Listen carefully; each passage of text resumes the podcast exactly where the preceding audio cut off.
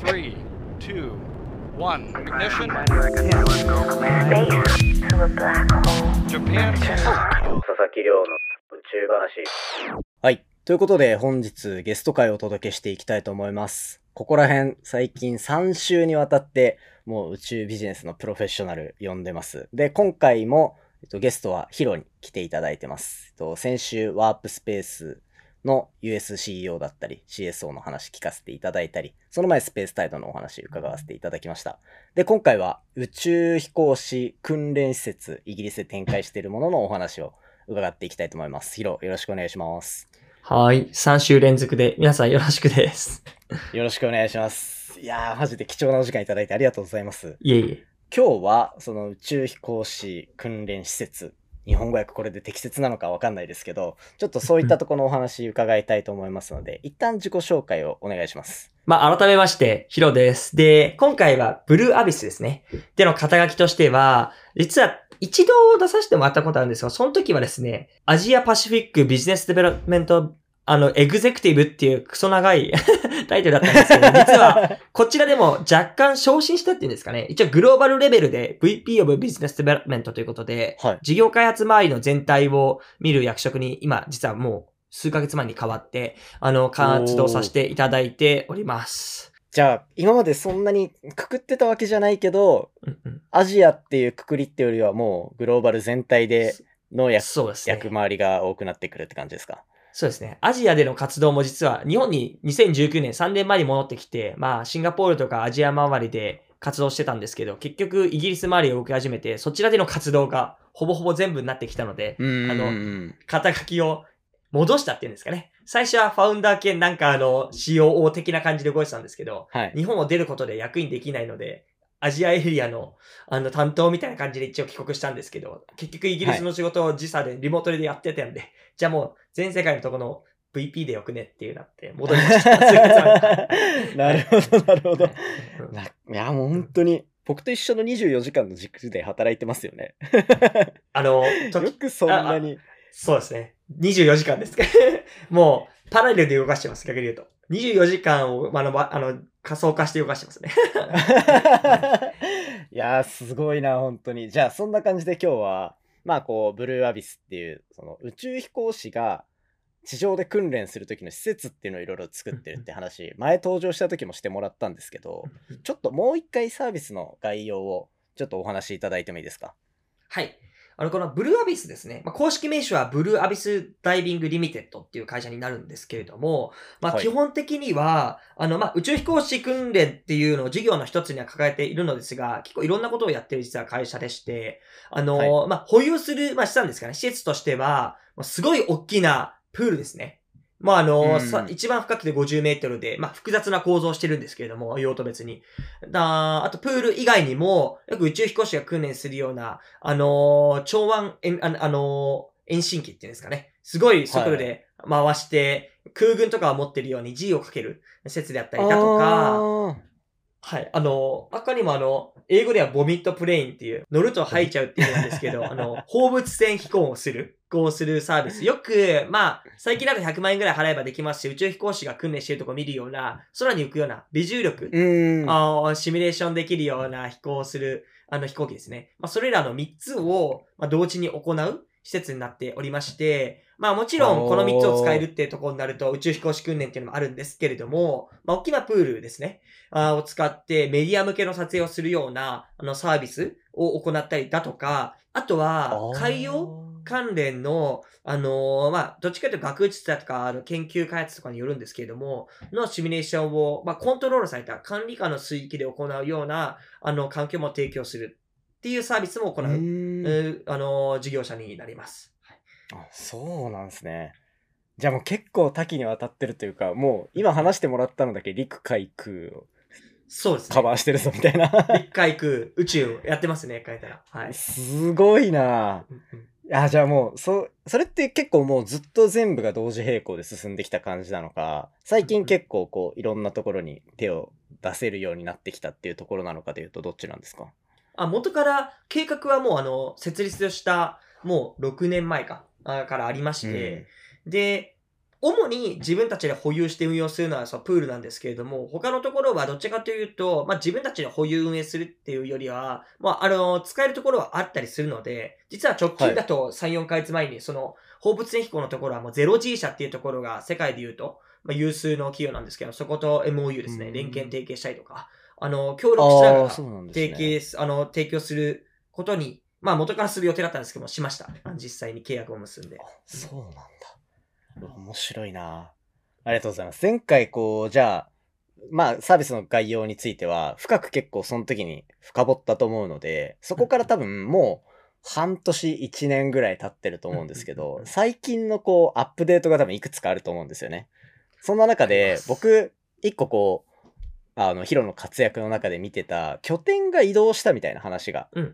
ちらっと見かけたと思うんですけど、それって、えっと、どんな目的で移動したとか、それによってなんかいい流れが今来てんのかとか、そんなお話って伺ってもいいですか？あ、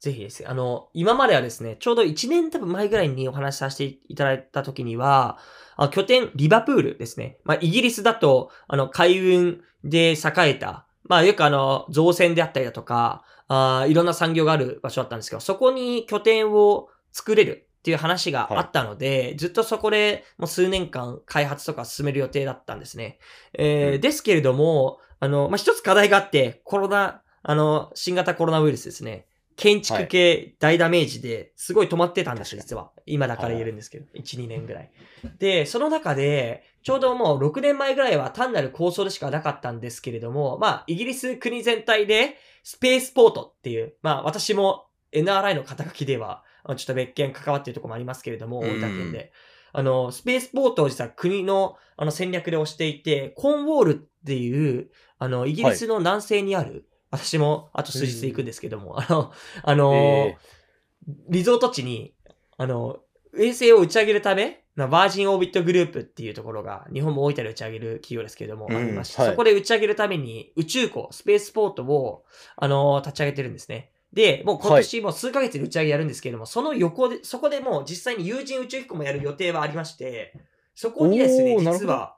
あの、そう、人がそこから宇宙に行くんだったら、そこで宇宙飛行士とか、あと人、宇宙に行く人をトレーニングするための施設あった方がいいじゃないかという話は出ていて、あの、い。い機会に実は転がってきて、あのそもそも、あの、建設もリバプールで進んでないんだったら、一層移しちゃった方がシナジーもあるし、いいな、いいじゃないかという話を、実は1年前ぐらいからしていて、で、はいそれが、はいはいはい。数ヶ月前から実りですね、急遽、あの、計画変更して場所を移すってことになりまして、そのおかげでですね、まあ、資金調達面もそうですし、あと、建設関連が動いてきたってところもありまして、実ははい今までにないほどのスピードで、また、あの、開発が進んでるっていう状況ではあります。はい。すごい細かいことは言えないですけど。うわ うんうんうんじゃあこう、イギリスにできる宇宙港の流れも組みつつ、うん今まで構想してたのを一気に加速させようっていうところで、こう拠点がコーンウォールに移動したと。そうですね。うわー、すごいなー、それ。でやっぱ、やっぱあれなんですね。イギリスもリゾートに作るんですね。なんか大分も温泉があるからみたいあなー、ちょっとちらっとあるじゃないですか。。ありますね。およくご存知で。そうですね。あとは、あの、下地島とか沖縄でやるとか。うんうん。うん。そうなんですよ。あの、僻地すぎるとつまらないからっていうのは、あの、かすビジネスでやる場合ってやっぱり、なんですかね、宇宙ステーションとかもそうですけど、さまあ、初期はやっぱりね、難しいことだし、先端なので、まあ、生き残るためって言ったりとか、機能を最適され、加速するために、僻地とかにね、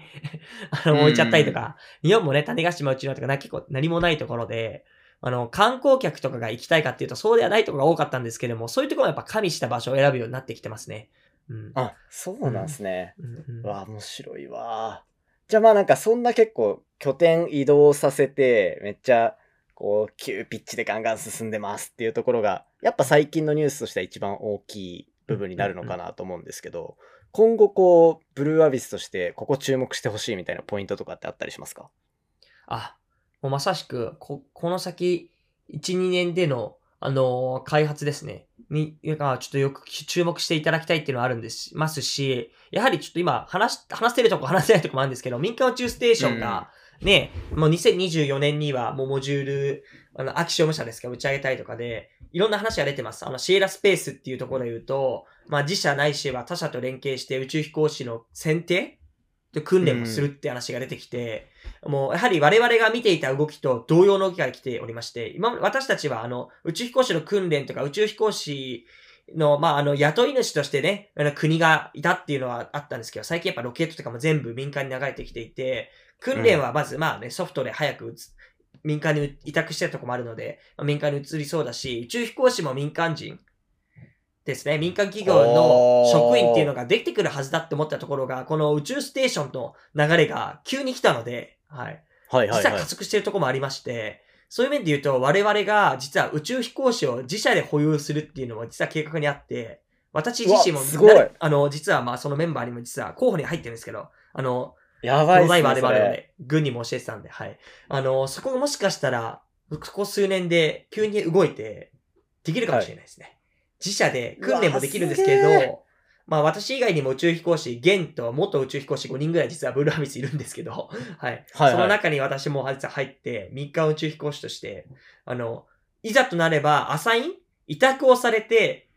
作業しに行く。そう。NASA とか JAXA とかがまだ元をやると思うんですけど、まあどこまでできるかってあるんですけどね、民間事業確か。に確かに。ちょっあと一人追加したいんだけどっていう声がかかるような、こう、面を構えておくと。そうそうなんですよ。そこまでも考えてます。あの、できなくはないはずなんですよ。まあだって自社で訓練できるから、自社で雇えばいいだけなんで。で、うんうん。実際いろんな水産とかもしてるんですけど、やっぱり、あの、訓練施設も NASA とかね、ESA とか別々に持っていて、まあ、稼働率が少なくてコストが積もっていたりとか、宇宙飛行士も、まあ、今までは広告塔としても、まあ、価値もあったし、ちょっと、どれぐらいの価値があったかっていうのを金銭に換算するのは難しいんですけれども、難しいね。実際持ちながら多分、訓練してね、あの、ミッションが出た時には出てってあるんですけど、稼働してない時期も多いんですよね、宇宙飛行士って。うんうんうん特に日本そうすると普通の、なんだ、JAXA の職員として、通常業務をやるみたいなことになっちゃうわけですもんね。そうなんですよ。多いんですよ。あの、あのリスナーの方多分結構ご存知の方多いかもしれないですけどね、イベントで、子供向けのイベントで話したりだとか、あの、うんオペレーターの業務を、あの、稼働しないときやるみたいなって、要するに無駄が多いんですよね。宇宙飛行士はね、確宇宙飛行、宇宙飛行じゃない、飛行士じゃない仕事が多かったりっていうところを、外に振っちゃった方が、あのー ROI っていうんですかね、つい、投入したお金の割に得られる効果が高いんじゃないかって、やっぱ各宇宙機関も、まあ、ずっと前から分かっていながらも、大対策が民間じ、あの、あのー市場なかったんで、そこ出てきたので、我々みたいなところが。もしかしたらそういうのもできるかなっていうところが今、実は事業企画、あのー計画としては戦略としては入れているので、1、2年ぐらいで動くかなってあります。はい。うわめっちゃ面白い、それは。そもそも、ヒロ自身が今、JAXA の宇宙飛行士の選抜試験を受けてる最中じゃないですか。そうなんですよ。もともと4000何人いた書類選考から今200人ぐらいまで絞られて、まあ、通過してると。通過してます、実は。JAXA にも出して。忙しい中、ちゃんと準備はいや、そうなんですよ。できたりできなかったりなんですけど、あの、そうなんですよ。ちなみに、あの、一番直近の試験、まあ、詳しいことは言えないんですけど、言っちゃいけないので、はいシンガポールの出張中に受けてましたからね。時差が1時間でよかったんですけどどそんな感じで受けながらも、今のところ通ってます、一応。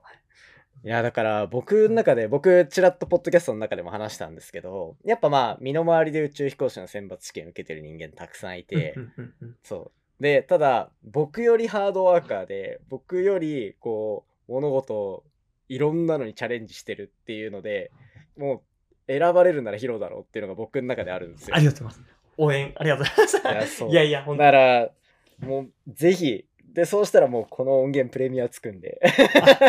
あの、使ってください。あの、ちゃんとササムネとカッコの中に宇宙飛行士みたいなね、書いてある使ってください、全然。いや、ぜひウ。ェルカム。なのでなんかそこの選抜試験の結果もすごい気になりつつ、やっぱりもう企業側としてもアピあのアプローチしてるっていうところが今聞けたんで、もうやっぱ宇宙飛行士っていうのが、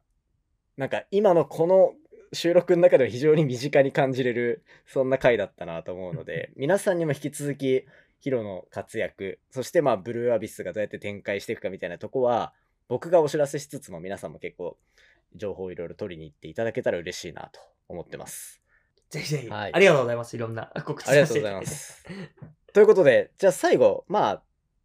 いろいろ今日はブルーアビスのお話いろいろしたしたと思うんですけど、何かお知らせとかあれば、最後していただけたらと思います。そうですね。一つ多分させていただきたいところで言うと、ちょっと日本のリスナーさんには関係ないところかもしれないんですけれども、実はあの、スペースポートコンウォールですね。先ほど紹介させていただいたスペースポートの、まあなんですかね、オープニングセレモニーといいますか、打ち上げが実はうんまあ10月とかに控えてるんですけれども、そこでですね、ブルーアビスとか、はいムーンヒリーとか、いろんな宇宙企業が、実はスペースキャンプとか、あの、大きなイベントをやるところで、実はブルーアビスが関与していて、今、事務局みたいな形で、実はイベントをやるんですけれども、そちら、はい。オンラインでも参加は可能なので、もし興味あれば、ぜひともチェックしてみてください。え確か無料です。すいません、チェックしないで話しちゃって。あの、すごい 面白い人が出てきて、あの、うあの打ち上げもある程度絡んだライブとかを見せながら、あのね、リチャード・ブランソンとか、あの、来る予定ですし、うんあのおそらくですけど、あの、まだ確定してないんで、ここだけ情報ですけど、皇室とかも来るかもしれないですね。はい。ー、うわ、すごいっすボリス・ね。ジョンソンとかも来るかもしれないです。なので、面白いイベントになりそうなので、チェックしてください。はい。ありがとうございます。そしたら、まあ概要欄にそのあたりのリンク貼っておくので、皆さん覗いてみてください。ということで、今回は3週にわたってゲスト出演いただきました、ブルーアビスの、あすいません、肩書きなんでしたっけ？VP of ビジデブですね。VP of ビジネスデベロップメントです。はいはい。の、えっ、と、ヒロでした。ありがとうございます。ありがとうございました。